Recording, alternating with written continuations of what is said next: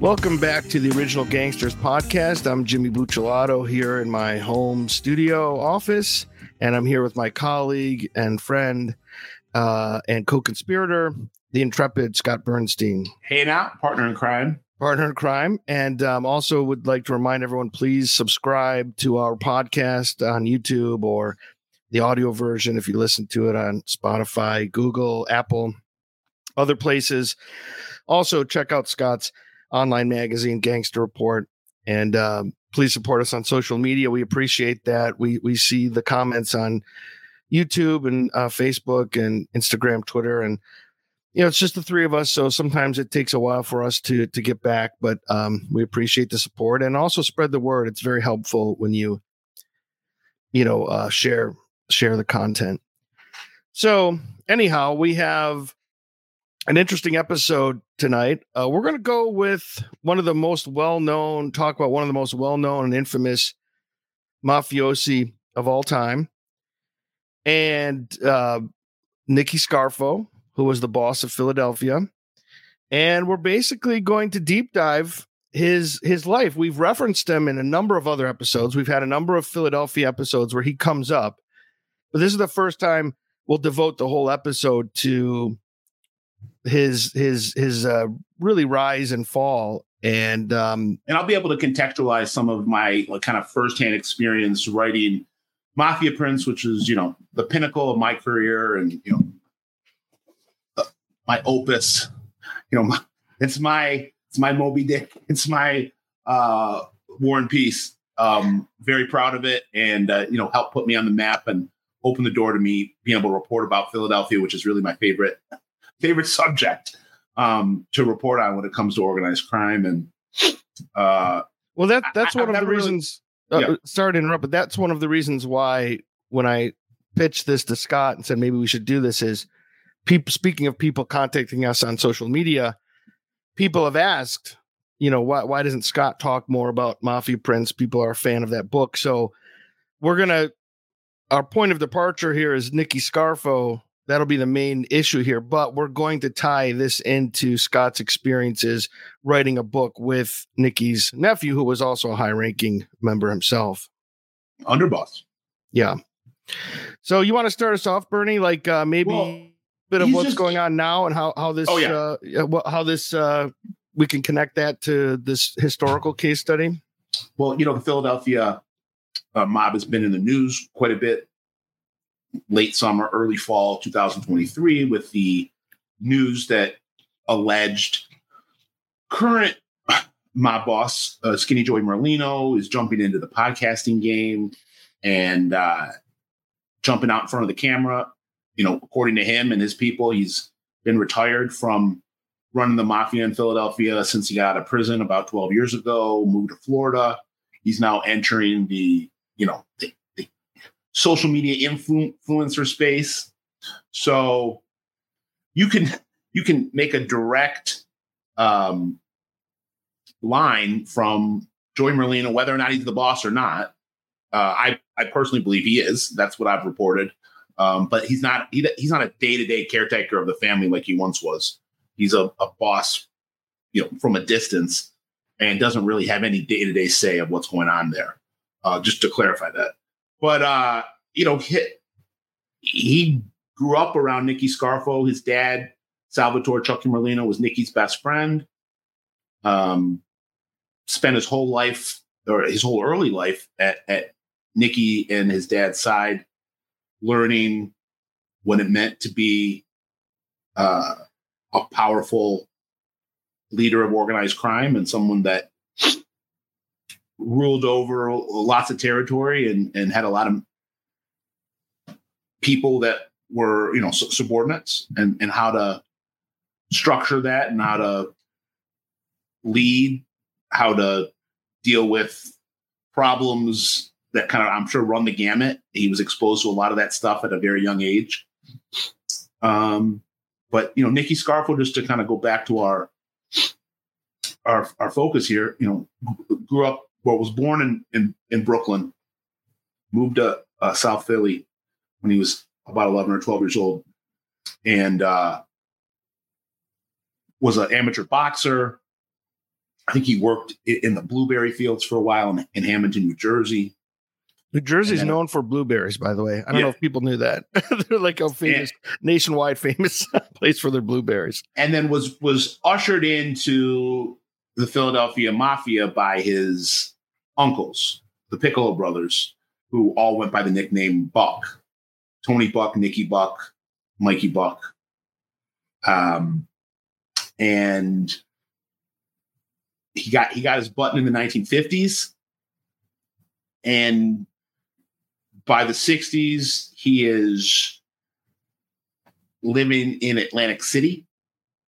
Uh, there's a lot of speculation on how he ended up there. A lot of conjecture that he was exiled after a, a fight that he had uh, where he killed him, killed a fellow diner uh, at a uh, the Oregon uh, Oregon diner in South Philly, fighting over a seat at a lunch counter, I believe.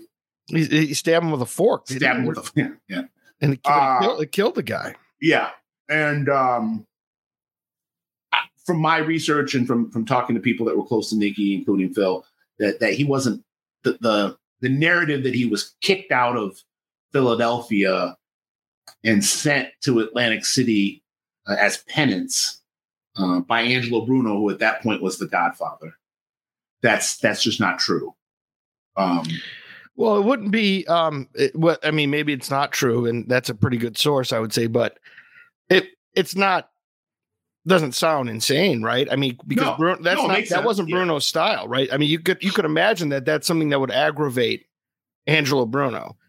but If also, I out that one of his soldiers just killed a guy over a in Yeah. public over a seat. but I, I think one of my one of my takeaways from my research uh, writing mafia prince and, and sitting and interviewing uh, phil was that the image and reputation that angelo bruno had as the the docile don or this peaceful you know uh, ar- arbiter of of, uh, of of gangland conflict was a little bit of a, a misnomer as well. Yeah, I've heard I've heard that too. That he was actually a not to say he wasn't um overly violent the sure. way that his you know the way that his successors were, Right. Nicky Scarfo uh, central among them, but he definitely wasn't anti-violence and was somebody that was, if circumstances arose, was quick to order a murder. Yeah, And that's he that's had, my he had body, mean, he had quite a few bodies. So yeah, I, I don't. I, yeah, I guess I would say that. It, it, I don't think he would have lost sleep over that scarf Scarfo killed a guy, but rather that it was so public yeah, may have may have irritated but him. I, I think it was more like there is fertile racket territory to be Yeah. mined in Atlantic City. Um, go mine it. yeah, what, and, and that's what he did. I mean, uh, he, he had pretty much control of that whole uh, region of of uh, of- racketeering when gambling legalization uh, started to uh, happen in, in in New Jersey and and all of the uh, casinos started to be built. You know, he he was he had a foothold in there for the previous 12, 15 years. Well, yeah, I want to I want to add something about that, but I want to ask you a question about genealogy here, if you if you know. So, his uncles were always in Philadelphia. Did he? I mean, how how does he? Does did they go from Brooklyn to Philadelphia because they already have pre existing family in Philadelphia, and so because his father wasn't a mafia guy, right? Uh, It was on his mother's side that he was connected to that world, wasn't it? through through to the Piccolos, yeah. Right. I don't I think mean, I think dad his was a. His dad was a wasn't necessarily a straight arrow. Okay. Oh, okay. I didn't. I, Yeah. I didn't know that. Um, But he wasn't. A, but he, wasn't a was heavy more- no, he wasn't a main guy. He he was definitely more influenced by uh, Nicky Buck and Tony Buck, Okay. who would become part of it was because of how uh, you know how fate took their nephew and uh, ascended him to the to the throne. But you know, the, both Piccolo brothers were, or in terms of Tony Buck and Nicky Buck, were were very relevant uh, in in Philadelphia mob affairs all the way through the late 1980s. And with with Tony Buck, you know, he was uh, at one point he was acting boss, and then he became you know consigliere um, to John Stanfa um, in the 90s. So I'm just saying that these were yeah. guys that weren't just you know ordinary run of the mill right buttons. These were guys that Nicky uh, Nicky Piccolo became little Nicky's consigliere, and then Tony Piccolo, Tony Buck became his acting boss, and then eventually uh, Nicky Scarfo's successor, John, or immediate successor, John Stanfa's consigliere. What about the? You tell me if this is part of the urban legend, but there's also this story that a made guy wanted Nicky Scarfo to date his daughter, and Nicky Scarfo said so, it's kind of like a rude uh, dismissal of that idea, and that this wanted to, wanted to marry his daughter. It was Joe okay. Netta. Okay, yeah, tell tell that, and, if, and if, you think that that's a true that that really went down, yeah, I, that uh, that did happen. Okay. Angelo Bruno's consigliere, uh, Joe Rugnetta, they call him Joe the Boss, and uh, yeah, Joe Rugnetta wanted to marry one of his daughters off to Nicky Scarfo, and Nicky wasn't having it. He called uh, Rugnetta's daughters ugly, and that was very offensive to Joe Rugnetta. And um, I, honestly, I think that proved that that was a bigger reason for him getting out of Philly than than what happened with the uh, at the Oregon Diner. And his uncles had to intercede, right? And yeah, to kind of calm things down. Yeah, and and Angelo Bruno might not have loved Nicky, but he valued Nicky. And he knew he was a um, a valuable asset.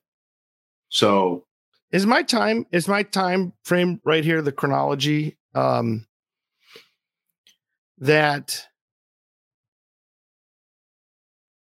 when he goes to Atlantic City, that's actually before legalized gambling. Yeah, that's one reason why it, it's considered exile is there actually wasn't a lot of action at that point, other than maybe shaking down local drug dealers, right. some you know extort, extorting bars and restaurants. Well, construct and construction companies, which was Scarf Inc., which was he had concrete pouring, which right. he again he had a foothold in these in these uh, businesses and these trades, including you know union infiltration. Uh, but before casino legalization was even you know on the table, even in discussion. Right. So once once it is announced that it, that that legalized gambling is going to happen, or it's in likelihood going to pass, Scarfo, ironically, if you if it, if it was an exile, he's in the right place at the right time, right? Because he's he actually gets in on the construction of those of all the casinos, right? like, good luck competing with Scarf Inc. Yeah. Right. Like like literally. Like they they might kill you. And that and and that's and they control all the so they control the construction, the pouring of the concrete for all, you know, for the renovation of Las Vegas and this uh, remodeling, rebranding. AC, not not Vegas. Oh, I'm sorry. I apologize. Atlantic City. I knew what you meant. Wait. Um, and they poured all the concrete, and then they controlled all of the the trades with the unions, and then they controlled all of the workers with the the the, the bartenders and, and casino workers union.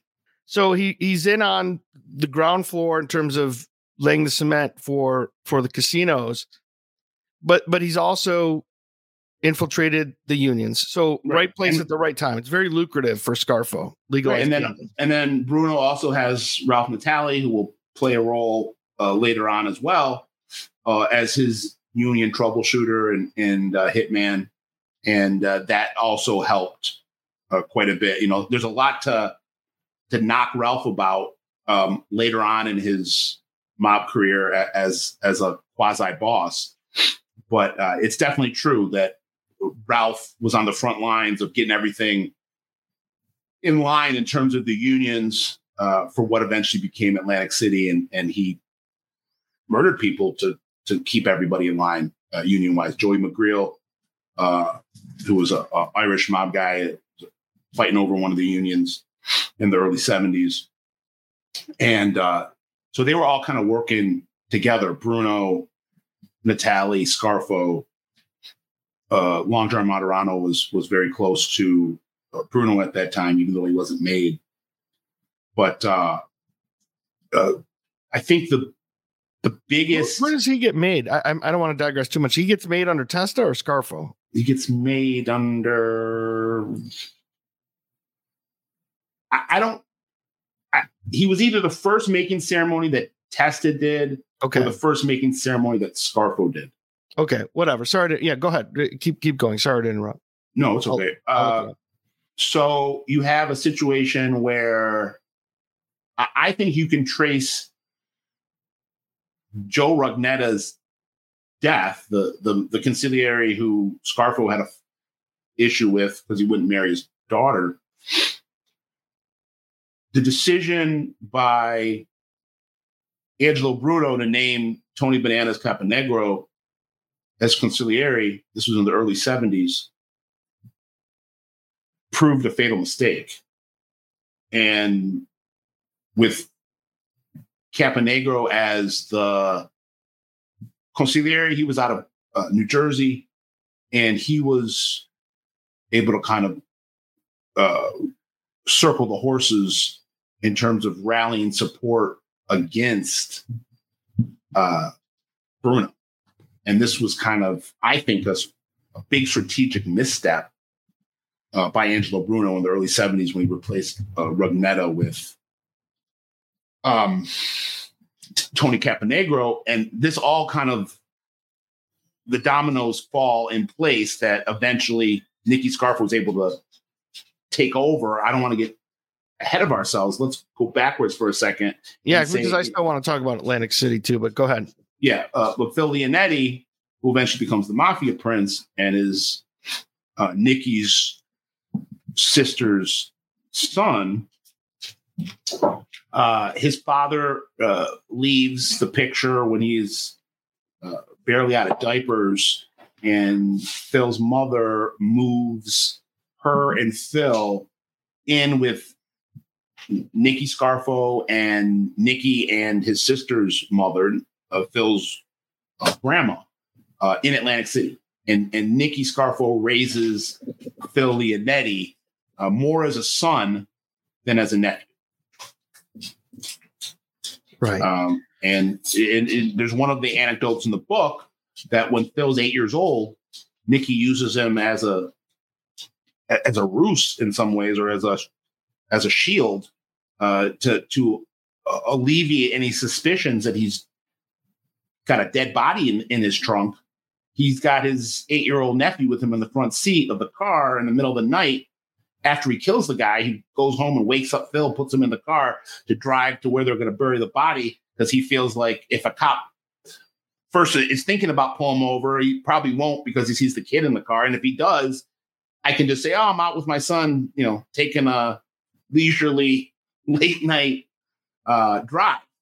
And I mean, that's that's the kind of a lens into the sociopathy um, that is Nicky Scarfo and what he passed on to to his nephew again, who he kind of raised as a as a son or a surrogate son, Phil. Yeah, I want to um, address that later on too, especially that that family dynamic with his own with his actual sons, not not like his surrogate son Phil. But But this is this is all happening in the 50s and 60s. A- Atlantic City doesn't get gambling legalized until 76. I don't think the first uh, casino opens until like 78. Just to give you an understanding of the time. right, and so that that's what, something I want to talk about the economics of of Atlantic City again being in the right place at the right time. So the real money is in the unions and and the the, the concrete, right, the construction rackets. However, there are a number of other lucrative opportunities in this environment. Obviously, loan sharking. Think of all the gamblers there that that need money, right? That's going to, going to be lucrative for Scarfo and his operation. You can now there's going to be more bars and restaurants than before, so you can shake them down. And casinos, what goes along with with casinos other than loan sharking? People like to do dope. Yep. And You gotta people stay like, up all night. You gotta stay up all night to gamble.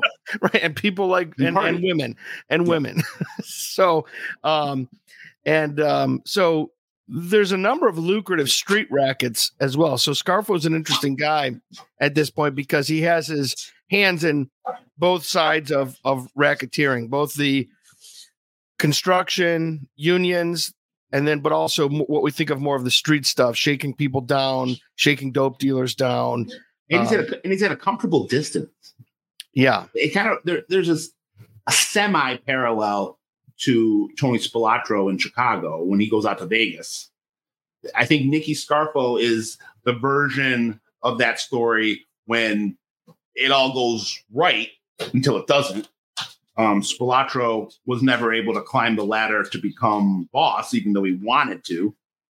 Um, and, and, he was kind of too far away. You know, Nicky was far enough away to have a little bit of a buffer between him and, and Philly, but Spilotro was thousand miles away on the West Coast and went to his head. But you know, Nicky played that same role in a much smarter, more calculated, deliberate way for somebody that was known as a cowboy, just like Spilotro. Right, and and uh, something I want to uh, something else I want to raise here, which which relates to the situation in Atlantic City, is the the political environment that's going on in this uh, Bruno crime family. So Scarfo is holding it down in Atlantic City, but you know who else is trying to get in on Atlantic City? it, the Gambinos, all especially the, the Gambinos, all the all the New York, York families. families. but especially the, the Gambinos because they have a close relationship with Angelo Bruno. And also, you can tie it to Sicily as well because the Cherry Hill Gambinos were tied into Palermo too. And and the mafia in Sicily also was excited at this possibility of getting in on the action in Atlantic City. There's a, there's a big point that, that needs to be immediately stated for, for the audience. Yeah. A part of so the first part of Angelo Bruno's downfall, in my opinion, in in his kind of increasing increasingly alienating himself and miscalculating um, policy and, and promotion. So first is is replacing Joe Rugnetta with uh, Tony Bananas Caponegro, but second and kind of part and parcel of that. And then also a tie you can make to, to Nicky Scarfo in Atlantic City, uh, Tony Bananas in Newark. Angelo Bruno didn't want to jump headfirst into Atlantic City legalized gambling. Right. He Great was point. happy with what was going on before legalized gambling. Uh, he almost saw it as a headache as opposed to a, a huge potential moneymaker.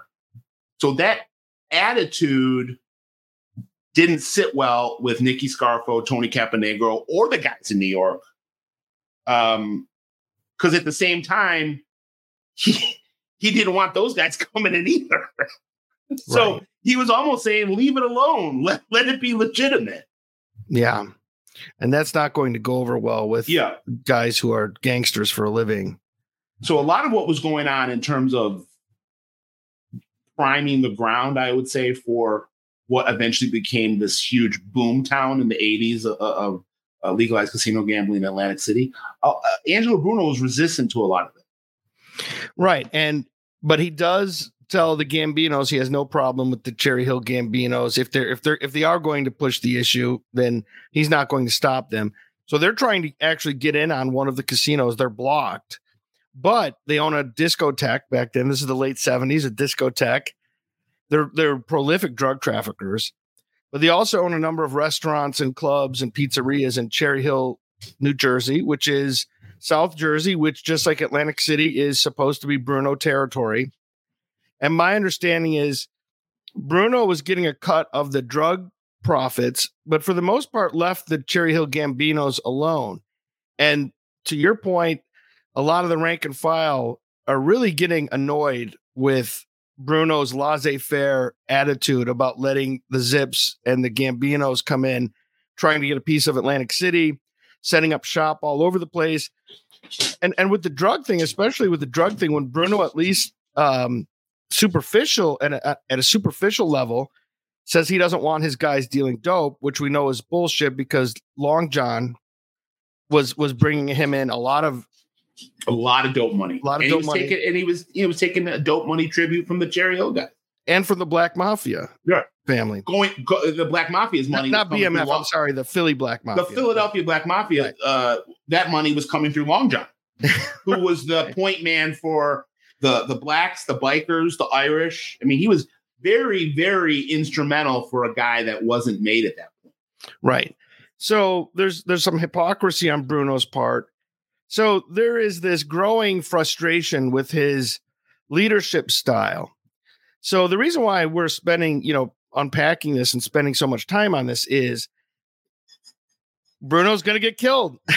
I think our audience probably knows that. He's going to get whacked and and these are the events leading up to it, which eventually is going to lead to this point where Scarfo's on top. But you want to break down some of the machinations where they actually decide to take out Bruno, and also ho- ho- what that has to do with Scarfo. Yeah, so Scarfo and his so his two best friends are uh, Salvatore Chucky Merlino, who's Joey Merlino's dad, and then uh, Phil the Chicken Man Testa.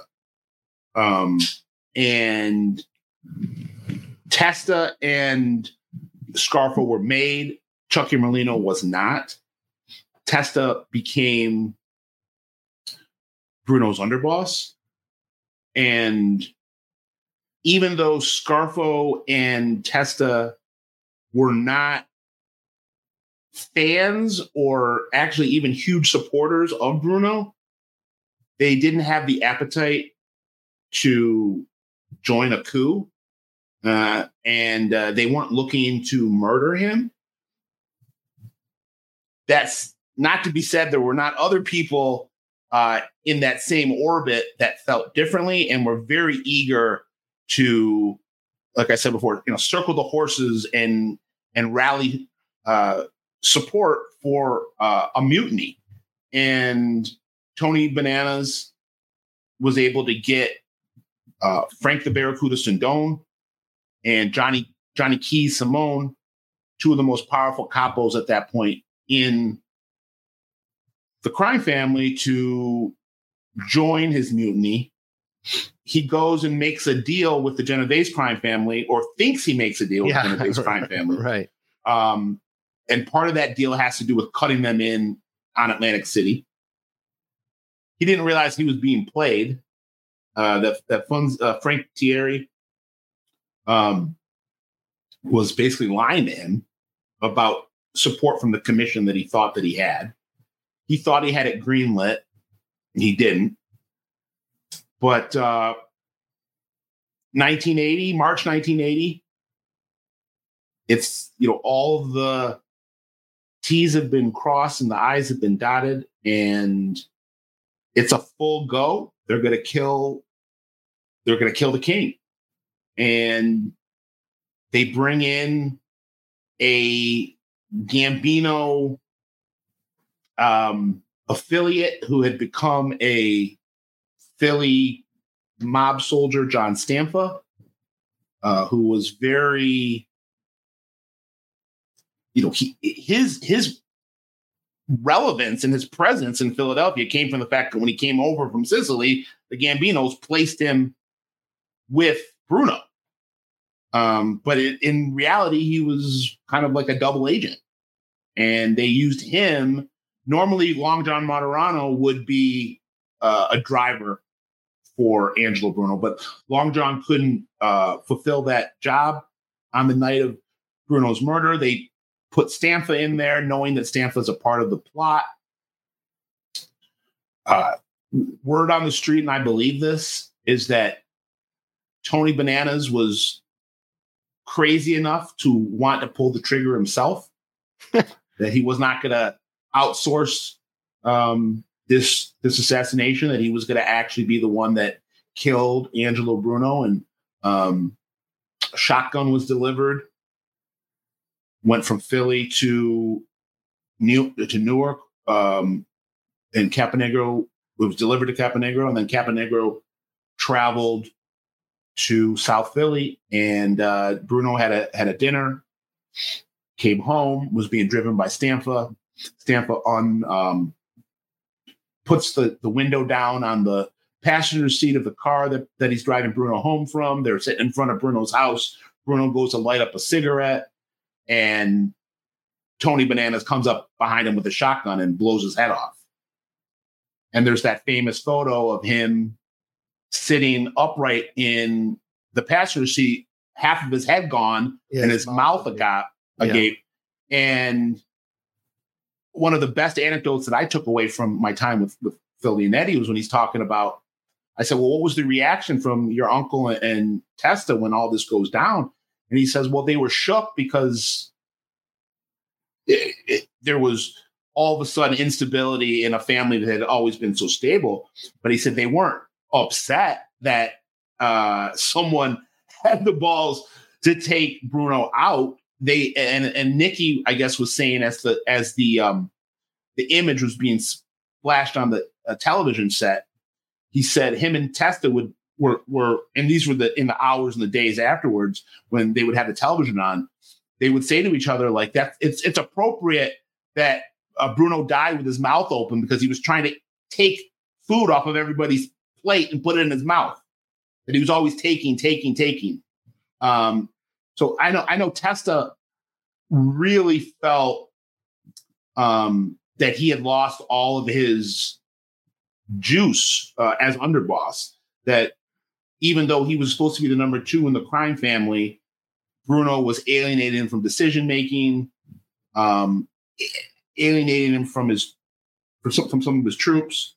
And I know that uh, Testa was not happy with with the way that Bruno was leading the family there, but he wasn't involved in in the conspiracy to murder. But I think it's an interesting point to make that the he was not this beloved Don where Scarfo and Testa were going to avenge like Luca Brasi, like going, going to avenge Don Vito, right? Like right.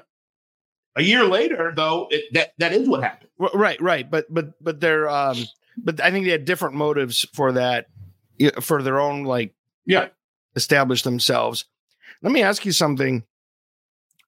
What do you think about the the idea that Stanfa wasn't in on it? That yeah, impossible. He, impossible. Yeah. And um, and, I, and honestly, I think it played a role in him getting tapped to be boss later on.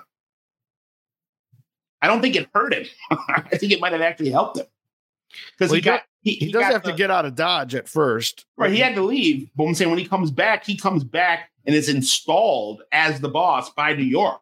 It wasn't the people in Philly that were bringing him back and saying, we want, we want you to be our boss. Right. I'm, I, I've also heard that Stanfa was already made in Sicily. Yeah. Over on the other side. Yeah. Yeah. On the other side. So uh, that, that complicated issues too. And then Bruno uh, wasn't making people. He was uh, upsetting a lot of his capos and wanted to bring guys in to, to help the greater good in terms of bottom line and uh, wasn't able to do that. It, he was su- surrounding himself um, with a, a, with a clique of people that were also kind of they were it was like the, the cool kids clique um, where guys that were around Bruno got certain treatment that other guys didn't get. And it didn't matter, like like we're saying with, with Long John, it didn't matter. He didn't have a button, but he was able to act um, above a lot. I mean, like he was able to do things that nobody else was able to do because he had Bruno's ear. Right. And, and that kind of behavior alienated a lot of people. Um, this, he didn't this, have a ton of supporters. This Machiavellian and Carl, let me just point out Carlo yeah. Gambino dying, I think, plays a role in it. If Gambino's alive and he wouldn't have allowed that. It wouldn't have happened. I don't think so either.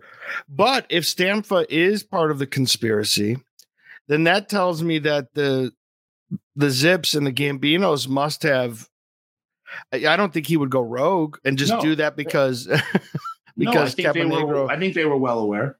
Wow and the and the Genovese. Like so, yeah. there's this Machiavellian like we're gonna wink wink tell you it's okay to kill the boss, but then when the shit hits the fan, we're going to be like, I don't know what you're talking. I, I don't know what you're. Ta- I didn't tell you to do that shit. Yeah, uh, and I think also that Carmine Galante's assassination, less than a year before that, played a minor role just empowering the insurgents. Like, hey, look, this just happened in New York. They took out a boss. point. Carlo Gambino's no longer there. We can take out a boss. It can be We don't care if it's Carlo, you know, if he was close to Carlo Gambino five years ago when when uh, Carlo was still alive, or four years ago when Carlo was still alive. Uh, I, I hate to, to- to digress, but we you know we have these conversations and interesting things pop in my head. Scott's also an authority on the Tocco Zerilli family. Um, Zerilli always had pretty good tie, uh, pretty good relationship with Bruno. He he's already dead by by eighty one. Was you, did you ever get a sense what the Detroit guys thought about that? What I'll- tell you- I'll tell you what's really interesting. That's eight in eighty. Uh, or in was that- yeah, in eighty. The the feds had followed Jack Tocco to a meeting with Bruno. I think it was two or three weeks before Bruno Wow, was killed. no shit. Uh, wow. Jack Tocco took, uh, I believe, Jimmy Quasarano and one of the Corrado brothers, and they did an East Coast Godfather swing um, where they spent like a couple weeks. They started in Florida and then went to uh, New Jersey, New York, Massachusetts, and and went and and and, and in parts of Pennsylvania and uh, met with all the bosses. Uh, Jack needed to be introduced to him, and Jimmy Jimmy Q was going to do the the introductions. And I know that the meeting that he had with Bruno was in February of '80, and uh, Bruno was killed in you know third, I believe, uh, middle of March, end of March.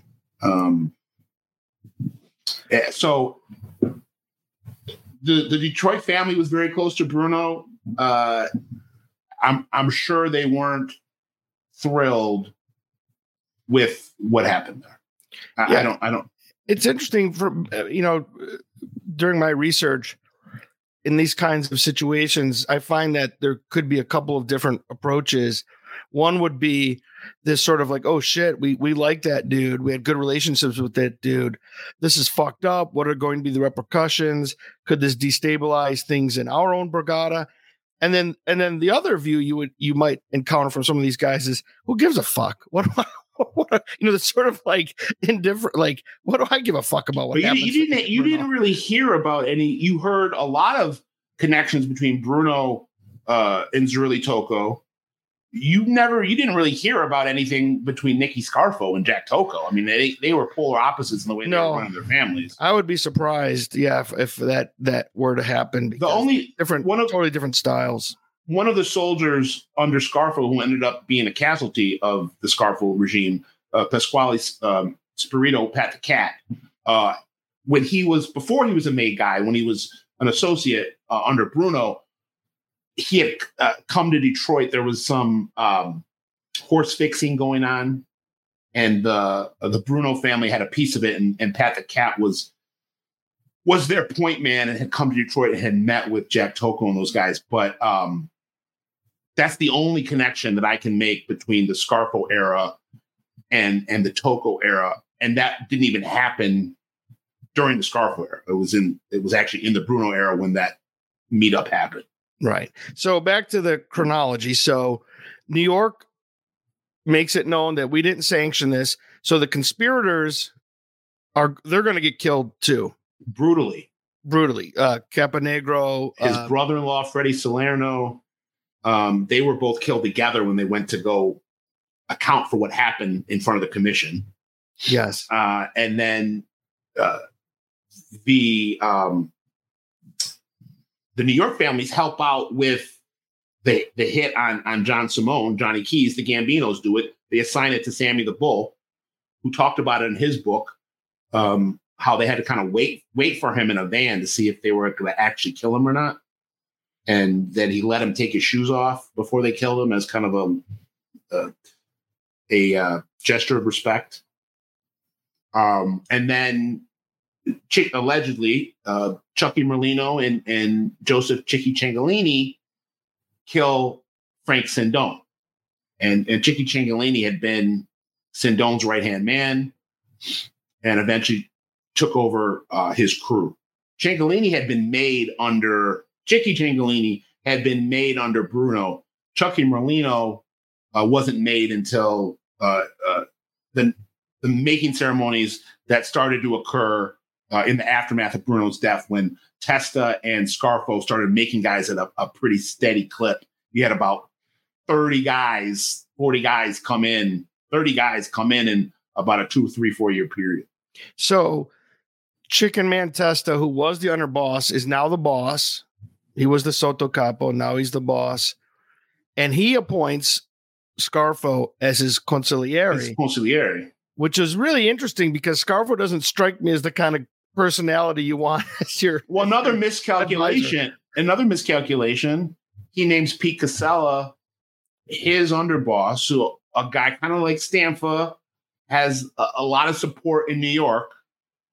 Um, New York, I think, was pushing for, for Casella to be the underboss instead of Scarfo. It probably would have been better to have it reversed. Mm-hmm. Um, but within a year, almost to the day, uh, Bruno was killed on March 21st, 1980. I believe Testa was killed on the 18th or 19th of March 81.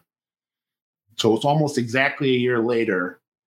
And the you know history repeats itself. Casella circles the wagons and and uh, drums up support for a coup um, from uh, mainly Chicky Narducci. I know was was uh, a capo that uh, jumped on board with Casella,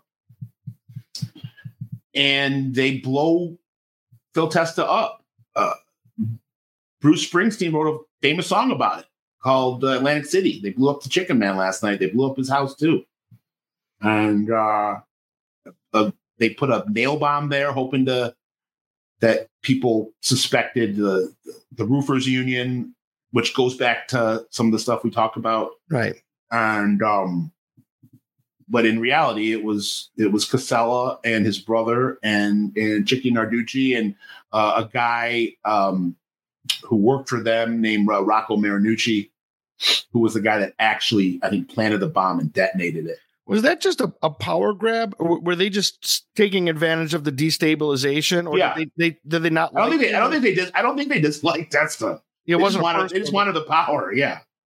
Like we're going to take advantage of the yeah. destabilization, and and and then so um and they didn't have they didn't have the the proper sign off from New York either. So when they get called to account for it, uh, Casella is protected by New York. They won't let Scarfo kill him. They they tell him and his brother to to get out of town, and you're exiled down to Florida. You can never come back to Philadelphia. But Marinucci and Narducci, um, they're marked for death, and the contract for both of those guys go to Chicken Man Testa's son, who also could have been called the Mafia Prince, uh, Salvi Testa, who was really probably in real time, he was more the Mafia Prince than than, than Phil was. I, I, yeah, I would agree with that. Um, but uh, Salvi Testa is is given the contracts and joyously carried. He's enthusiastic out. about it yeah. to avenge his it, father. He wanted uh, when they killed Marinucci, they put firecrackers in his mouth as a sign that he was killed because he played a role in in blowing up Phil Testa. And then with with Chicky Narducci, te, uh, Salvi Testa told people, I, I wanted to personally see his eyes when I killed him, and that he, he it was very very personal, and they got him coming out of uh, court.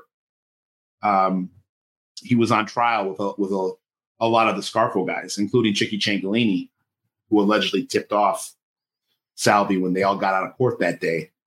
And Chicky was was driving home, and Salvi met him uh, when he was pulling up in front of his. Uh. Salvi met him in the street and, and, unloaded his clip into him and, and said, I, I wanted to see the whites of his eyes. I wanted him to know that I was the one that was that was killing him. Um, it's it's it's some pretty heavy stuff, man, and and it just got more Shakespearean and more more bloodlust and, and more dysfunction as, as the 80s went on.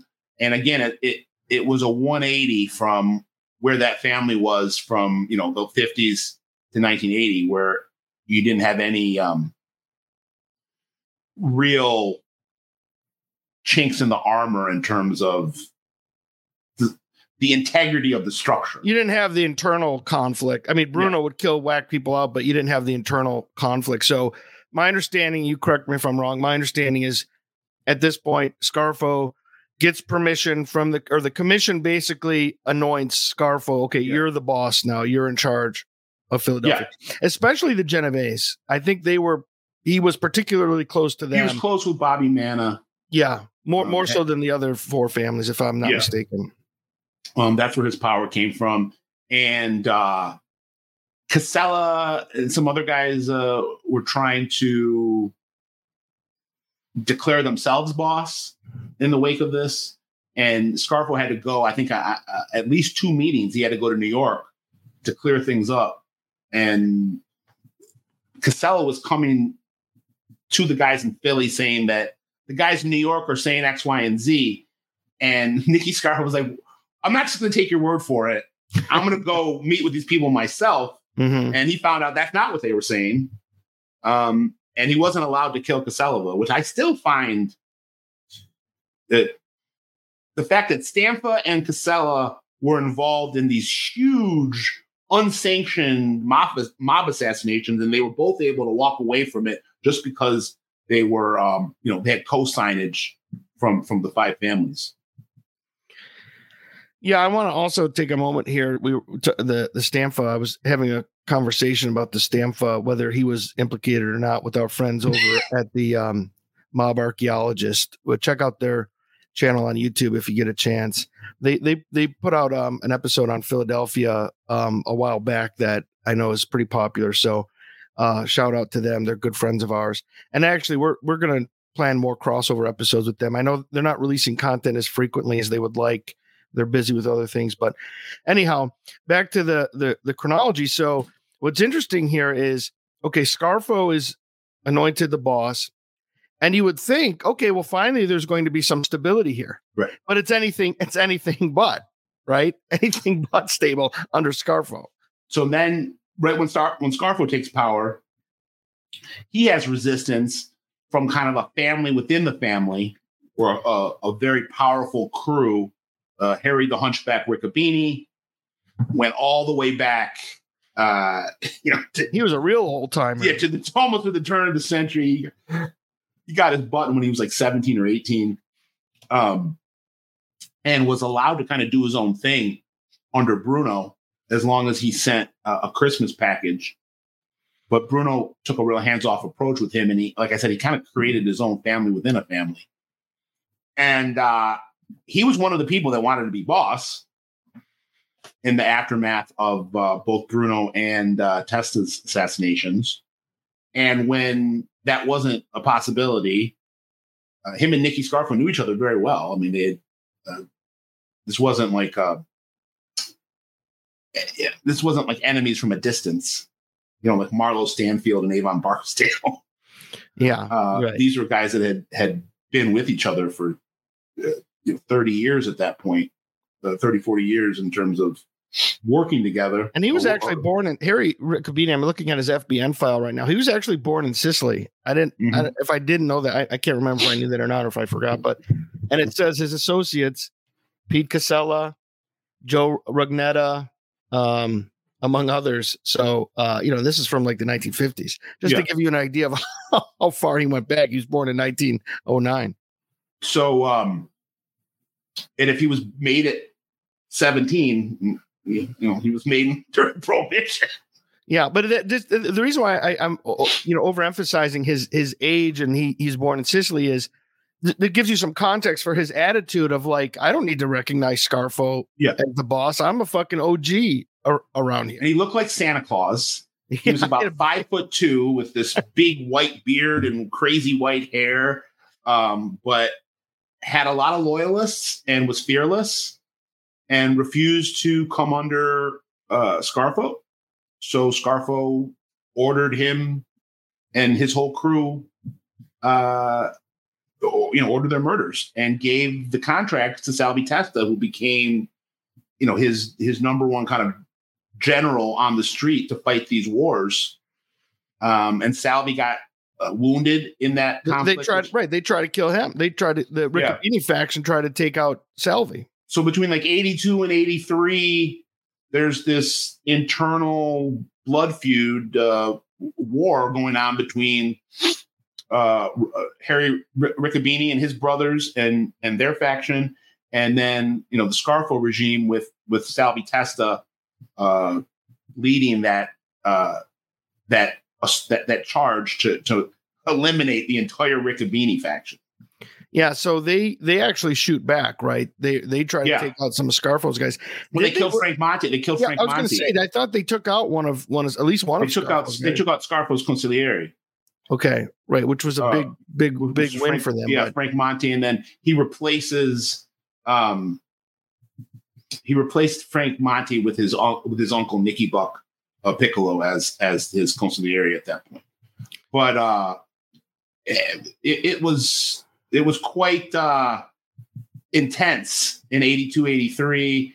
Um, and it ends not because the not because Scarfo gets a decisive victory. Doesn't it end because Riccobene and some of his guys go to pr- end up going? Yeah, they went to prison. Riccobene ends up surviving a, a, number of hits. One inside of a phone booth when uh, John uh, Salvatore Grande, who they all called uh, Wayne, which was short for John Wayne because he was such a cowboy, uh, or Wayne, uh, caught uh, Riccobene in a phone booth and unloaded an automatic weapon into him and didn't uh, didn't kill him so yeah, he goes to jail, and then Scarfo has to go to jail and serve about a year on a gun case. When they when they arrested him, they found a, uh, or when, when they I, I don't remember exactly where that gun case came from, um, but he had to go do. I know it was on some type of uh, uh, search, um, and he had to go to Texas to go do uh, think 14, 14 months. And Chucky Merlino, you know, holds down the ship. Crazy Phil Leonetti, his nephew, holds down the ship. Um, we were talking off air. You know, uh, Phil did not like the nickname uh, Crazy Phil. The media gave it to him, some radio um, reporter, and he used to complain about it a lot. And his uncle would would chastise him for complaining and say, "Well, are you out of your mind? People yeah. would pay. People would pay for a nickname like that." He's like, "You yeah. should, you should embrace it. You should love it." People call me Little Nicky. I hate that nickname. I wish I was. I wish I was uh, crazy, crazy Nicky. Right? Yeah. yeah, that was a that was a fun thing uh, uh, in your book. So let me ask you about the chronology here. Is it really, this- it really, the nickname really belies who Phil was, though. I mean, Phil was not a you know hair trigger temper or uh, impulsive or erratic. You know, Tony Bananas Caponigro was, and that's why he was nicknamed Tony Bananas. Well, that's one of the things that you can that that you can you know pull from from your text yeah. is that that Phil, this is part of the anxiety and the stress on Phil is because he is in a lot of ways a contrast. Not to say he wasn't a person you would trifle with. He was a stone cold gangster too, but he didn't. He wasn't the sort of cowboy that his uncle was. And he didn't, have, blood, he didn't have bloodlust. He didn't have. He, did, he didn't have bloodlust. He right. didn't. He didn't get off on it. Nicky got off on it. I mean, well, let's let's talk about. So when does when's the um speak because this is a you know something that is a really striking example. The Falcone murder. When is that? Is that that's before Bruno? That's seventy nine. Okay, so well, it's a little bit out of chronology, but you want to talk because that's one of the most striking examples of Scarfo's pathology. Yeah, he decided uh, that this acquaintance of theirs, uh, Vincent Falcone, who worked in the construction business with them, I think he was involved in some some small rackets. Uh, wasn't a big gangster, but definitely wasn't a civilian either. And uh, he was uh, vocal in his dislike of Nicky Scarfo. He was running around town telling everyone that uh, Scarf Inc. did uh, shoddy work. And, and Nicky decided to kill him and told his nephew Phil, told uh, Joey Merlino's uncle, Chucky Merlino's brother, Yogi Merlino, and then a civilian um, in, in, in a guy named Joe Salerno and th- again, this this demonstrates uh, the way that these guys think, and, and in some ways, I'm I'm surprised that. Well, let's just. They wanted Salerno there because, in their mind, it would lower Vince Falcone's guard. Yeah, they, they wouldn't kill him in front of a civilian. in front of a time. civilian. Right. Um, in some ways, Joe Salerno was lucky they didn't just kill him right after they killed Falcone. Yeah. They let him live, and that's how they got caught up. Uh, you know, facing first degree homicide charges. They Right. tried to kill his dad Yeah, to shut him up. to shut him up. Uh, they shot his dad in the head. His dad survived, but um, it se- that seemed like a wasn't the best move in the world. But uh, they kill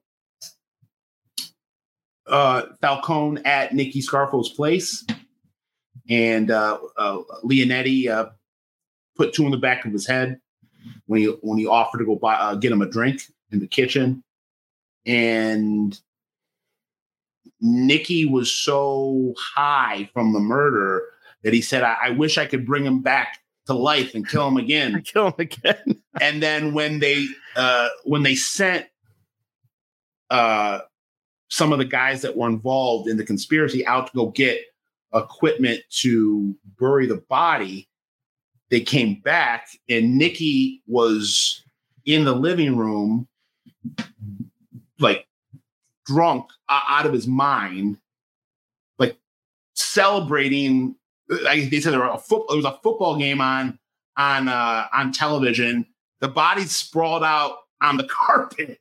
Nicky's downing fifths of vodka in Cutty Sark, um, and and kind of uh, literally dancing on this guy's corpse. Uh, it was it's it's very um, visceral, and I think it it, it demonstrates perfectly uh, how unhinged and um, lethal and uh, you know, so- psychopathic Nicky Scarfo. Well, another dramatic murder I want to talk about, and you you've explained the chronology. Um, we we we've talked about the this the civil war with the Riccobene faction. What about when Scarfo makes this decision to take out the Greek? There was a Greek mobster, a, a- a crew of Greek mobsters, They killed they killed two of them. and and this is back to the same thing of like Scarfo says there's a new sheriff in town to use a cliche, whereas Bruno was very laissez-faire with Riccobene, the Cherry Hill Gambinos, Black Mafia, Greeks. Scarfo says the, the, pagans. It's all Scar- mine. Scarfo all mine. says I want a piece of it every- all. Right, everyone has to. It, it reminds you of the uh, King of New York scene where, where Yeah. Christopher Walken says, "I don't. If a nickel bag is sold, Yeah. if a if a you know any kind of bet This- is made, I This want Christmas tribute bullshit doesn't Right. fly with me. I don't want once a year. I want once a month. right, right. And so the, the the Greeks, you know, just like Riccobene, right, are like, uh, we're not going to do it. Yeah. So Now, They- when does they- that? Is that before the Riccobene, or was it simultaneous? it's around the same time. Around the same time. Okay. Um, 80, uh, 82, 83. Okay. Um, and uh, then you had the situation with Salvi, which was really the, the beginning of the end. Um, it, it, it started off as like, we're going to kill, I mean, in terms of the Nicky Scarfo regime, we're going to kill people responsible for Phil Testa's assassination.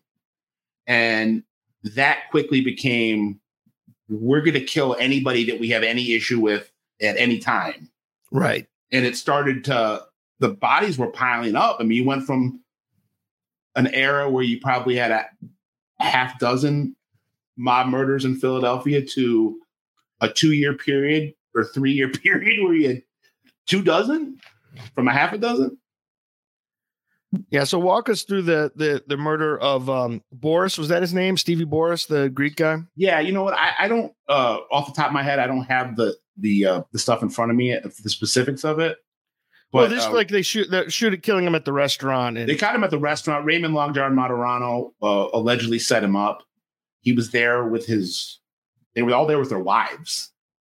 Uh, two masked uh, gunmen who nobody's ever been uh, charged with with those homicides. Bouras's, I believe, was the the, the last one, and um, I think that I think a guy named Peetros, Harry Petros, was the first one. Um, It says, I'm just, this is, take it for what it is. This is Wiki. so take it. I, my students would be mortified. I, I yell at my students, don't cite Wiki. And here I am, um, May 27th, 1981.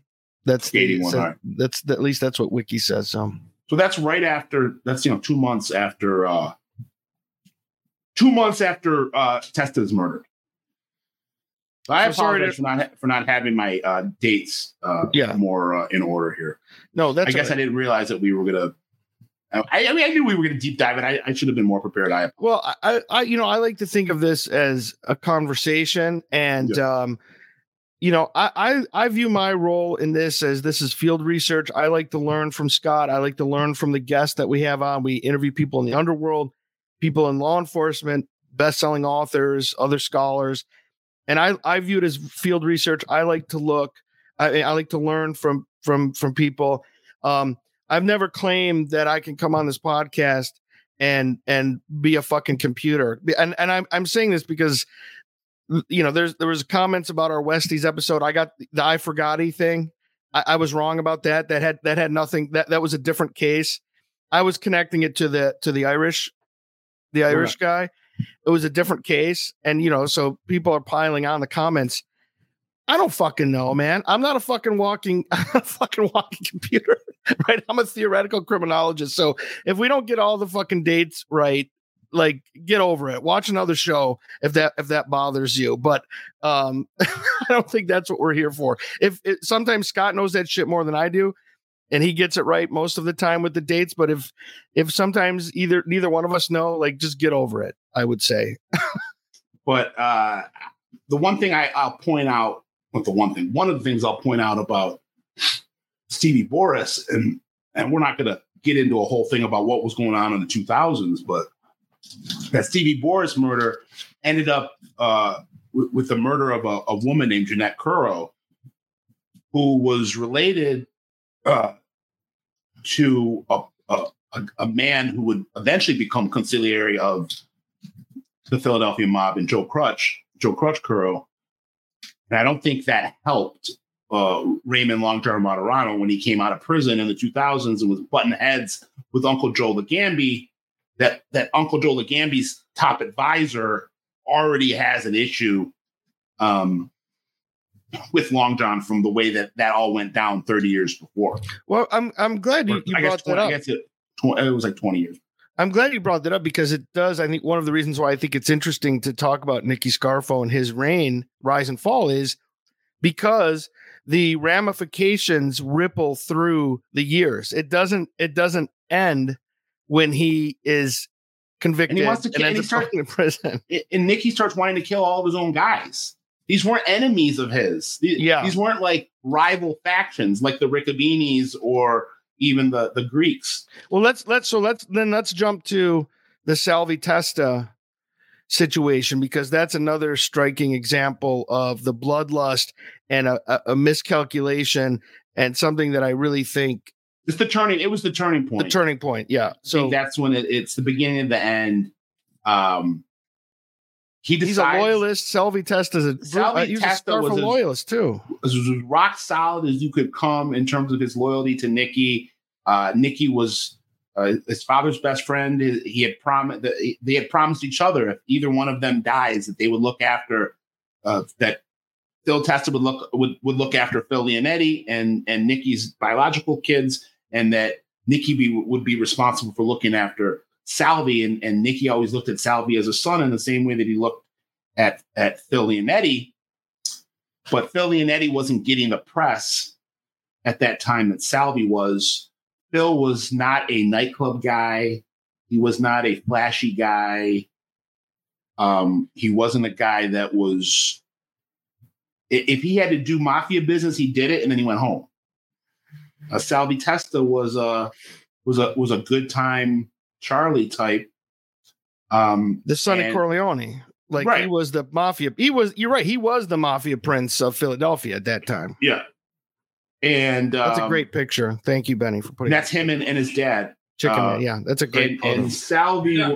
Salvi was, you know, out of central casting of what you would want in a up and coming um, crime boss. He had charisma. He was smart. fear- he was fearless. He was smart. Um, he was ru- he had rugged, rugged, rugged good looks. Um, his dad was was far from a matinee idol. Yeah. Um, but but Salvi was actually a very handsome, handsome man that that the ladies loved. Um, and like I said, he wasn't just on the nightclub scene in Philly. He'd travel to New York. So the tabloids started to write about him. People in Philly, you know, gravitated towards him. And and Nicky's gone from from both Atlantic City and and South Philly for over a year and he starts to get insecure. And at this point, Salvi's engaged to be married to Chucky Merlino's daughter, Joey Merlino's sister.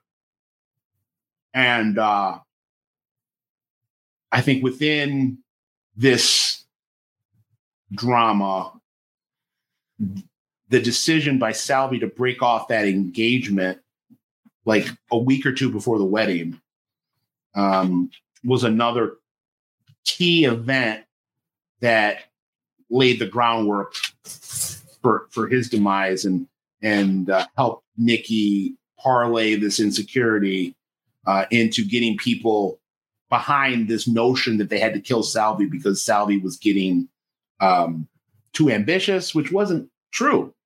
I mean, from everyone I've talked, Salvi had no yeah no desire to to move Nicky out and take over. Uh, he was very happy being Nicky's junkyard dog and, and being his muscle and being a capo. Um, but Nicky was convinced that that he was plotting against him. Think a lot of it was paranoia. Nicky was drinking a lot at this at this point.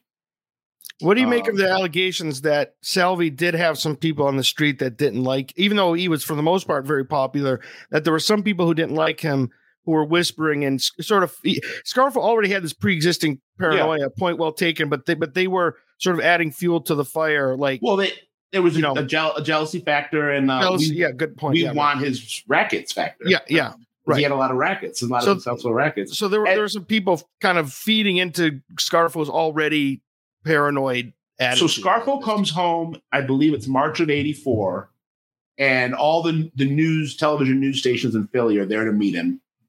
Uh, Phil Leonetti and um, Salvi, and I believe the Merlino brothers, uh, Joey's dad and uncle, travel to Texas to pick him up. They spend the night at a hotel after he gets released in Texas. They party. Then they come home. The plane lands at uh, the Philadelphia airport and they're met by the cameras and they get them. It's not, it's not a perp walk because they weren't arrested, but they get them coming off the plane all the way till they get into the limo to leave. It's cool footage. And uh, it's eerie to think that six months from then, this guy that's carrying Nicky's baggage, opening the door for Nicky, you know, it- it's raining. He has the umbrella. Um, the guy that was as close to him as a son could be. And you're looking at this, and you can see it. You can see Salvi, and, it, and it's not like there's no um, animosity in Salvi's uh, on Salvi's expressions that he's getting Nicky's door or carrying Nicky's luggage. It's he, he's doing it ostensibly. It looks like he's doing it because he wants to do it because he's Well, I think so. He He wants like to show respect. figure. Right. He wants to show, um, and that quickly devolves. Like again, like what, what I said about uh, how how something happened within, um, you know, Jack Tocco met with Angelo Bruno in February, and within a couple weeks, Bruno's dead. Within a couple weeks of that footage, the the the marriage or the wedding is called off, and Chucky Merlino was very offended. They had put a lot of money into this wedding. It was going to be, it was like a royal wedding. You were Right. marrying the two most powerful, you were marrying a, a, a groom and a bride from the two most powerful families in the Philadelphia Mafia. They were both good looking. They were both well spoken. They they represented very well, like uh, Prince William and, and, Yeah. and Kate Middleton type. Um, they had even gotten, I believe, they had booked Stevie Wonder to uh, to perform. So this was they were rolling out the red carpet. So not only did Chucky lose money on the money he put out for the wedding, he he took it as a slap in the face. Like my daughter's not good enough for you, right? And Salvi was in love with his girlfriend, um, who wasn't Maria Merlino, and uh, Scarfo used Chucky Merlino's embarrassment and anger as a an, an, an entry point to to get the support that he felt like he needed to order that. And the, when I say the support, I mean his underboss, who said, "Yes, I'm okay with it. You you can kill my who was going to be my future son-in-law." Yeah. So um, he actually gave him a kiss of death.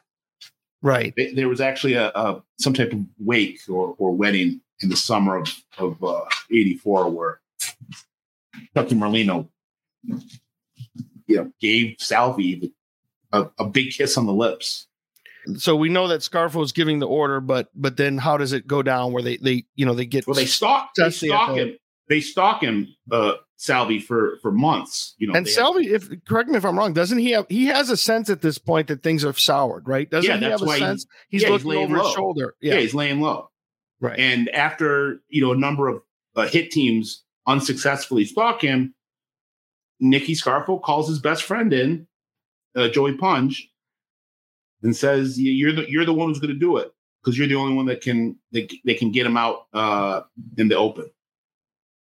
Um, and Joe Punch had some issue uh, where he needed Salvi to come and and uh, speak for him at a sit down. And Punch said to him, you know, uh, I need you to come to the. Uh, it was a, a, a candy shop in South Philly. Uh, for the sit down. And I believe Salvi was either on his way back or his way to playing tennis. Um, and he walked in the candy store, and I believe it was uh, Wayne Grande, John Wayne Grande again, who uh, pulled the trigger. Was Nicky the Crow in on that one too? Did you? Did you? They were all in. They were all in. Yeah. Okay. I mean, this was like uh, a, a big conspiracy where you had a, multiple people over a three or four month three or four month period planning this. This this was a, a contract that was greenlit, I believe, in May, and they didn't get him until uh, September or October. And what's interesting about this case study is a lot of the times these guys approach things in a very cold way where like hey it's just a it's just a part of doing business you kill a guy i'm not going to lose that sleep over it i'm not going to lose sleep over it but in this case, my understanding is that that this this that wasn't the approach. That nobody felt good about this, including the conspirators, the guys that carried this out. Nobody felt good about it. And, Joey um, said, "I'll do it, but that. I can't pull the trigger." Yeah, so they didn't. So they, this was one of the few times where the guys were like, I think it was sort of. I don't think they really were hiding knew either that they that they didn't feel comfortable about this. Well, they weren't hiding it amongst each other. No, no, but they were, I, yeah, they were hiding it. Scarfo, right? They, I'm saying they were hi- they were hiding it from Scarfo. They weren't hiding yeah. it amongst each other. Among right that they didn't feel right, good right, about right. what happened. Right, right. They knew if they challenged Scarfo and said maybe this isn't a good idea, he would just kill them the next day. Right, just kill them. He just kill them um, because I'm telling you, he started to kill everybody. He was killing all of his own guys, and and he would uh, call meetings and he would get up in front of the meeting and said, I'm going to get rid of all you guys. I'm going to have a hit team come in from New York, murder every one of you, and start from scratch. I mean, he would say that.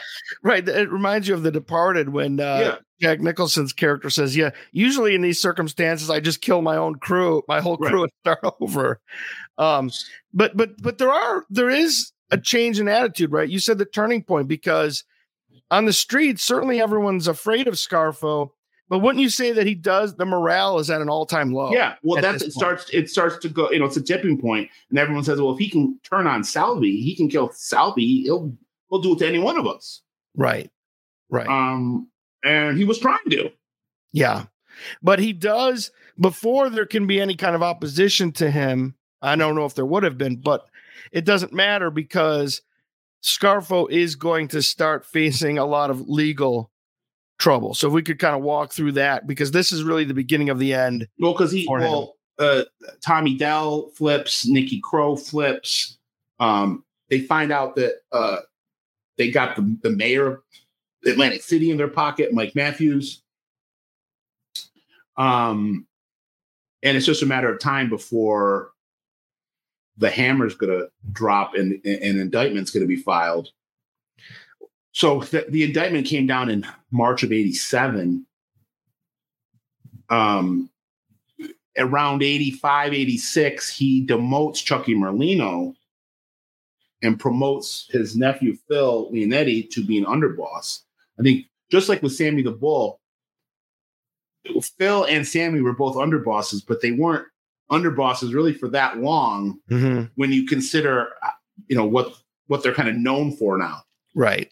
Like uh d- Phil was only underboss for I think uh, two, you know, less than 2 years.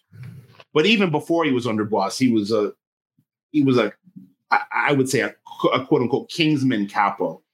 Well, he's another one who was really upset about what happens to Salvi.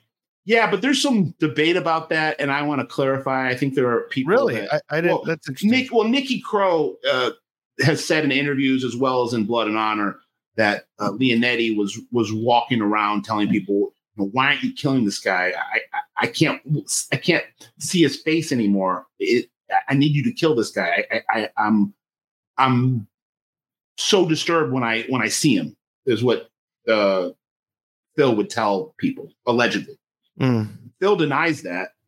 And, you know, I, I say, you know, even if Phil says, and I believe him, Phil says, you know, Salvi was like a brother to me, you know, Right. that was the tipping point for Phil too. If he can turn on on Salvi, he can turn on me. Yes. Um, so do I think it's possible that Phil Eddie made some comments during that summer because of the stress and anxiety that he was under that might have been taken as him wanting this murder to, to, to take place sooner than later? Just get it over with. But I don't think that necessarily means that that there was malice or ill will there. Right. I think it was like, I just want this whole thing done because it's inevitable. Yeah. He wasn't, but I think you could also argue, just like with a lot of these, you know, a lot of people ask me, kind of people that don't study the life, why would Salvi stay around? You know, you're you're marked for death. Why don't get on a plane, go to Otros Rios? hmm and it's just again it's just not in these guys dna to run and this is the life they chose and and uh they, they kind of i think come to terms with the fact that their lives are probably not going to end in a, in a very pretty fashion Well, and it's also kind of this chess game because you know no one's going to come out right to his face and tell him you you know they're going to kill you. So then there's always this kind of calculation like, well, what if what if it's not true? And then how how does it look if I just if I just bail?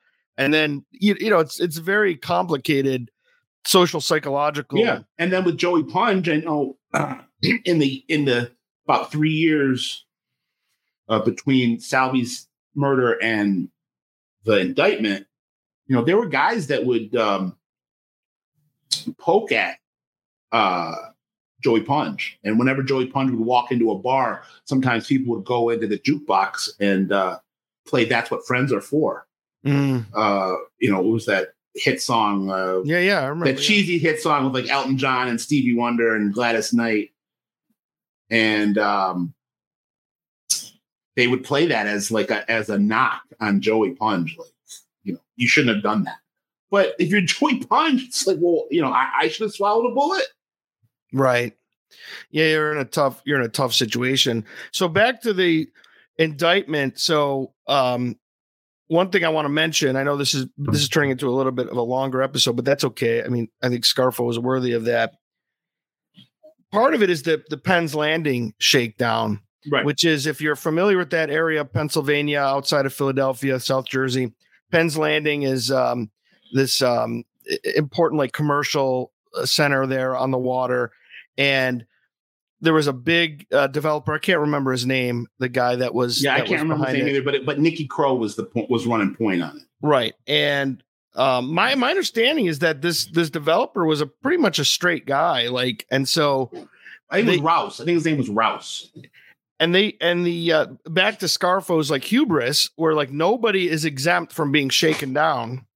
Scarfo finds out about the project; it's lucrative, and so they say, "Okay, you know, we're going to extort this guy and get a piece of this." Well, he goes to the FBI, and uh, does he wire up? I can't remember. I've read Blood and Yeah, Honor. they- I've read and- I've and read they- your yeah. book, but I can't remember all the. You know, they flipped Nicky Crow. Okay, Tom, when Nicky Crow and Tommy Dell flipped, it, it's game set match, and those guys were were integral integral uh, cogs in in Nicky's uh, mob machine. And But but know, once they once they were debriefing, Yeah. it's, it's it's like I said, it's it's uh, checkmate. But initially, he's, if, if I'm correct, he was convicted of extortion. And then while he was serving his sentence, that's when they they bring RICO charges and murder charges against him, which Yeah. is to the point where we get where he's eventually a, a lifer. So you want to want to talk about that because that gets into when when Phil Wait, you, well, you're talking about uh, Nicky, or you're talking about you're talking about Nicky Scarfo or Nicky Caramandi? Nicky Scarfo, like Scarfo is convicted on extortion charges for the Okay, but- thing. okay, but I'm not I'm not arguing your chronology, but the indictment that came down in March of '87, which was related to the traditional RICO case, is what swept him off the street. I'm not saying that the chronologically the chronological order of his case of his cases that went in front of a jury that he wasn't first convicted of an extortion case, but it's not like he was indicted on extortion, was off the streets, was in jail, and got indicted for a wreck. Oh, oh, you're saying yeah. So I don't know the I don't know the. I'm saying in March of '87, everybody got swept off the street from from the the Scarfo regime. Oh, so that was already out there. That that big RICO. The. RICO case dropped in March of '87. Like I said, Okay. I don't know what the chronolo- uh, the chronological order is of I some see. of the other cases, Sure. because I know you're right. There were other cases that either spawned off of or were before. Yeah. Um, but everybody was on the street until March of '87. okay. Okay. um, like with not Nicky and Tommy Dell, Nicky Caramandi and Tommy Dell were uh, were were were jammed up in, in the years before that, which laid the foundation for the March '87. So when did the murder charges come into March play? Here? March Because- '87. March Okay. '87 was the big RICO case with all the murder counts. Okay. Um, and then where does Phil fit into this in terms of his decision to cooperate? Phil's indicted. Phil's convicted at trial with Nikki in '89, and then a couple weeks after their conviction at trial, and Phil's looking at a life sentence, he flips. And talk to us about. I mean, we want people to read your book, and you can find it in more detail. But if you can just give us the brief synopsis of his kind of thought process about about doing that. Was it just I don't want to spend the rest of my life in pragmatic. jail? Yeah, being pragmatic. Okay.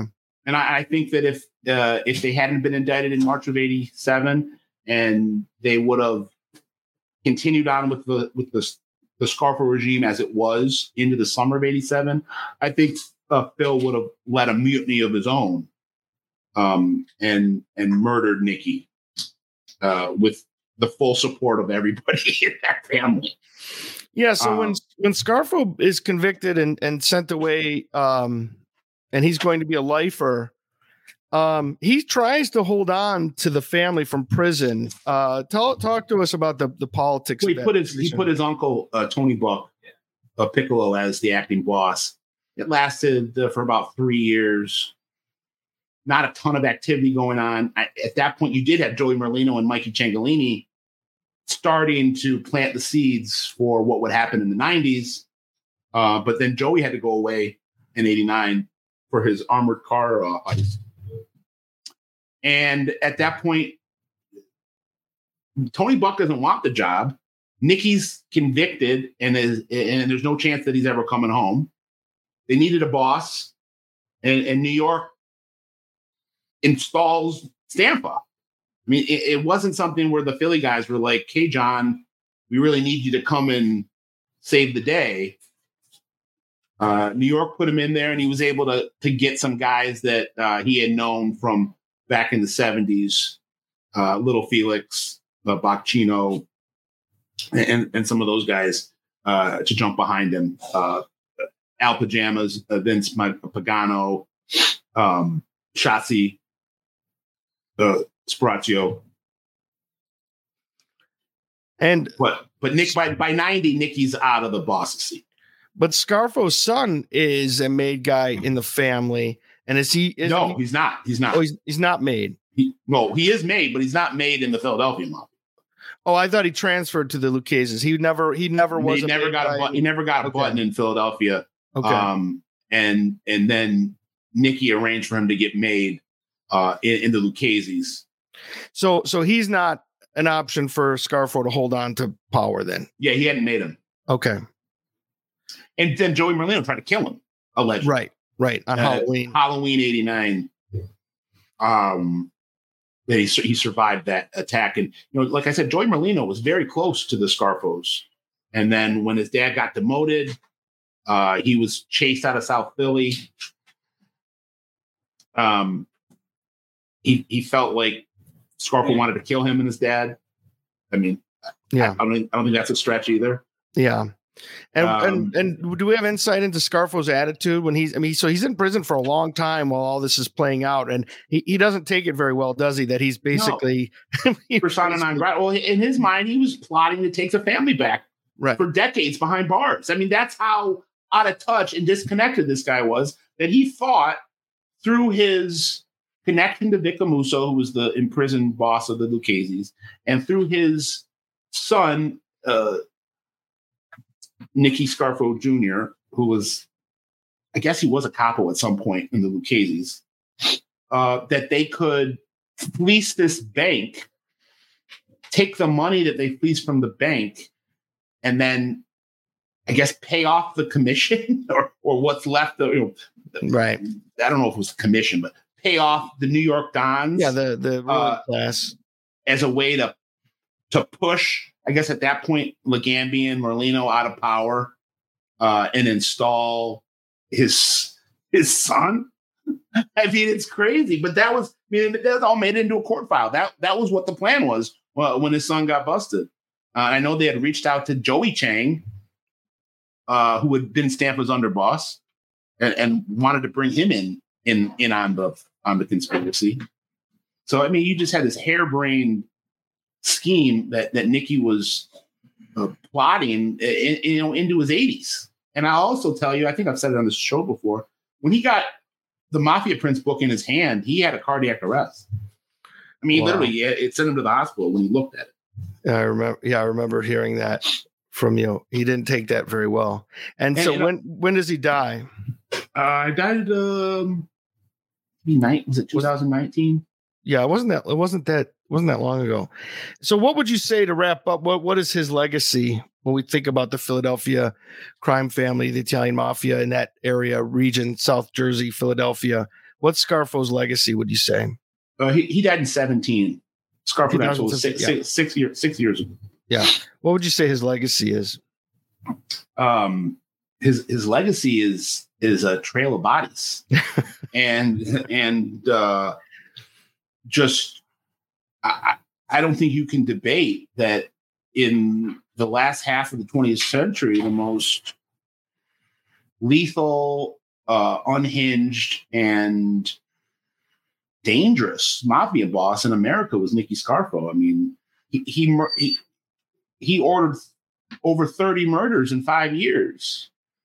Um, you know, murder was his his the way to solve every problem. And uh, like I said, it wasn't it wasn't business. It was business. It was personal. It was a way for him to uh, kind of get his jollies. He fed off of it. Well, he was. So I think he was twi- he was very twisted and warped. I think that's part of the legacy. Something we didn't mention is that he had another son who who I believe Nicky wanted him to be like the heir apparent, but he just didn't have the constitution for it. He, he my understanding is he didn't want to be in that life, yep, and so he, he he tries to kill himself. And my understanding is that Nicky Scarfo did not sh- demonstrate a lot of empathy no, about he that. Thought he was weak. He thought it was weak.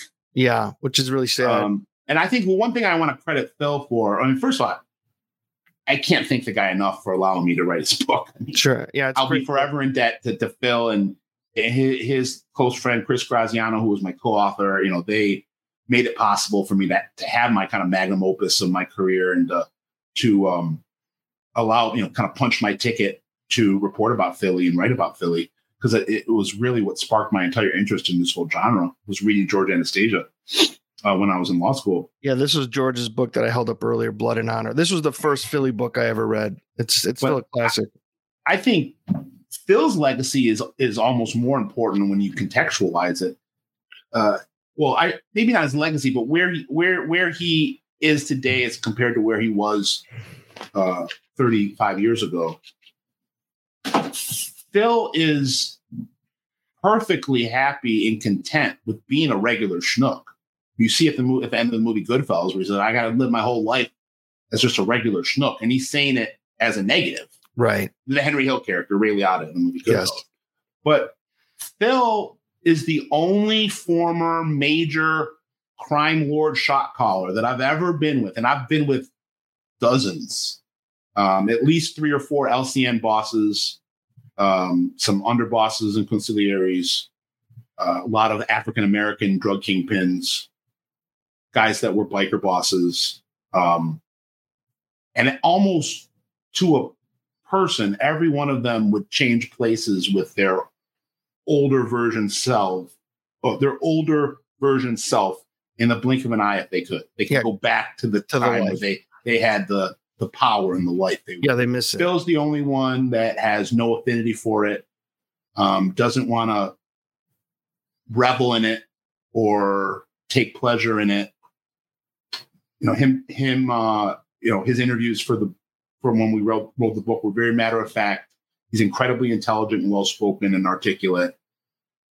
And and I, I, I commend that that he he's he's left that behind him and he's he loves just being a regular ordinary guy who can go have uh, dinner with his wife and take a walk on the beach and go see a movie and go bowling and go right play 18 holes of golf and doesn't uh, long for the days of, of killing people and and hanging out at uh, casinos and clubs and um, you know, playing cards outside of uh, the Bada Bing or whatever. Yeah, well, uh, yeah, Satriale's. So, and to, to, to, your point about his, um, where he's at in his life right now, people on social media contact us a lot and ask us why haven't we interviewed Phil Leonetti? And I think to your point, part of it is he just doesn't want to talk about yeah, this. Stuff. Yeah, Yes, he, he's done. He got the the book was catharsis. It was a cathartic experience for him. He got he said what he had to say, and my sense is he doesn't really want to talk about it that much anymore. No, he doesn't, and I don't blame him. And I, I don't. We'd love to have him on, but yeah. I don't. I just don't get the sense he wants to. But uh no, I I, I enjoyed this. Um Again, I, I I'm so proud of that book. Um, it, I don't think I'll ever be able to outdo that book. Yeah, it's it's a it's a really um, compelling read, and you really sense the the anxiety and the stress that that life. It is not a romantic. If you think the mafia is romantic, uh, read that book because it, it's it's very anxiety ridden, stressful. Yeah, and he didn't. Uh, he I remember asking him how did it feel to become the underboss. Like I hated it. Right. I just right. no joy in it. It was more responsibility, more headaches, more anxiety that was driven by my uncle. Right. Well, another thing in the book we didn't get to, and it's okay, we don't have to, but I just want to mention because it, it amuses me ethnically that Scarfo and a lot of those guys, the, the, the shot callers in that family at that point were um, Calabrian, Calabrese. And uh, so they talk shit about the the Ziggies, the Sicilians.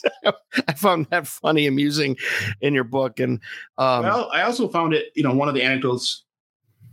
You know, Phil's the underboss, it's three o'clock in the morning, and his uncle's oh, yeah, calling that's the best. To, to, come over and fix his plumbing. and I was like, call a plumber. It's 3.30 in the morning. Right. Like, I don't want to call a plumber. I want you to come over and fix it. Yeah, that's one of the best parts of the book is like that. Yeah. That's that's you know, I'm the underboss, the set right. the number two, and this is this is my responsibility. That's a great that's a great um moment in the book. Well, hopefully um at some point we can see something scripted from it. I know there's been some ups and downs. We don't need to go down that rabbit hole and give you some more post traumatic stress, but but uh, I think one day I think one day it, it will be developed. There's I know there couple, was some momentum, and there's been a couple people and, that have been interested and just ne- never really uh, it kind of died on the vine. But uh, I, I the the material is too good to it deserves to never, it. to never be adapted. It will be adapted at some. point. Yeah. Well, thanks everyone for listening. I know this is a little bit longer episode, but we appreciate your support. Follow us on social media, subscribe to us. I'm Jimmy Bucciolato. And I'm Scott Bernstein. We're out. I think that's okay. We, I mean, we usually don't go this long, but it, it there's just so much there, you know. And and I, okay, All right, welcome into the Original Gangsters podcast. I'm your host Scott Bernstein, along with my co-host, partner in crime, uh, the Doctor Jimmy Bucciolato. Hey, now, uh, we're gonna do a, a real quick hitter edition right now. Uh, three to five minutes on Richard Whiteboy Rick Wershe, uh, another subject that uh, I've spent quite a bit of time uh, researching, reporting on, writing about. I was involved in the Hollywood film White Boy Rick back in 2018 with Matthew McConaughey. I was also involved in the documentary on White Boy Rick called White Boy that's on Netflix right now. And news came out uh, related to his $100 million lawsuit that he filed against the city of Detroit, Detroit Police Department, FBI, and U.S. Attorney's Office for the Southeastern Michigan District, um, seeking damages from his two years undercover as a teenager uh, for a federal drug task force back in the 80s, uh, working some of Detroit's most notorious African American uh, drug gangs. He was recruited out, of eighth grade and paid to go be a, a drug mole. Did 33 years in prison and now is looking to, to, to get some type of restitution or uh, reparations. Uh, and because of the statute of limitations, federal judge this week tossed the case out. It's been in the court system for about two years. Uh, Jimmy, any uh, any thoughts? Well, the the statute of limitations. I mean, isn't that?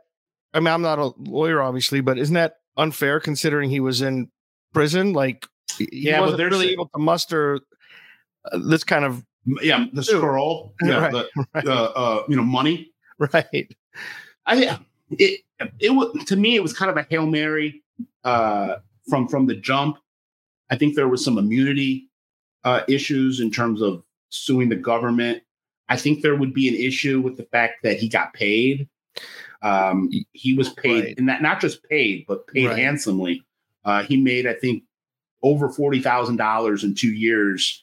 Back at a time when a DPD officer was only making fifteen k a year, he made more than an average Detroit Police Department officer as a 14 and 15 year old working undercover for them. Now, there are tons of moral and ethical implications there um, about why that why that they, this would be allowed.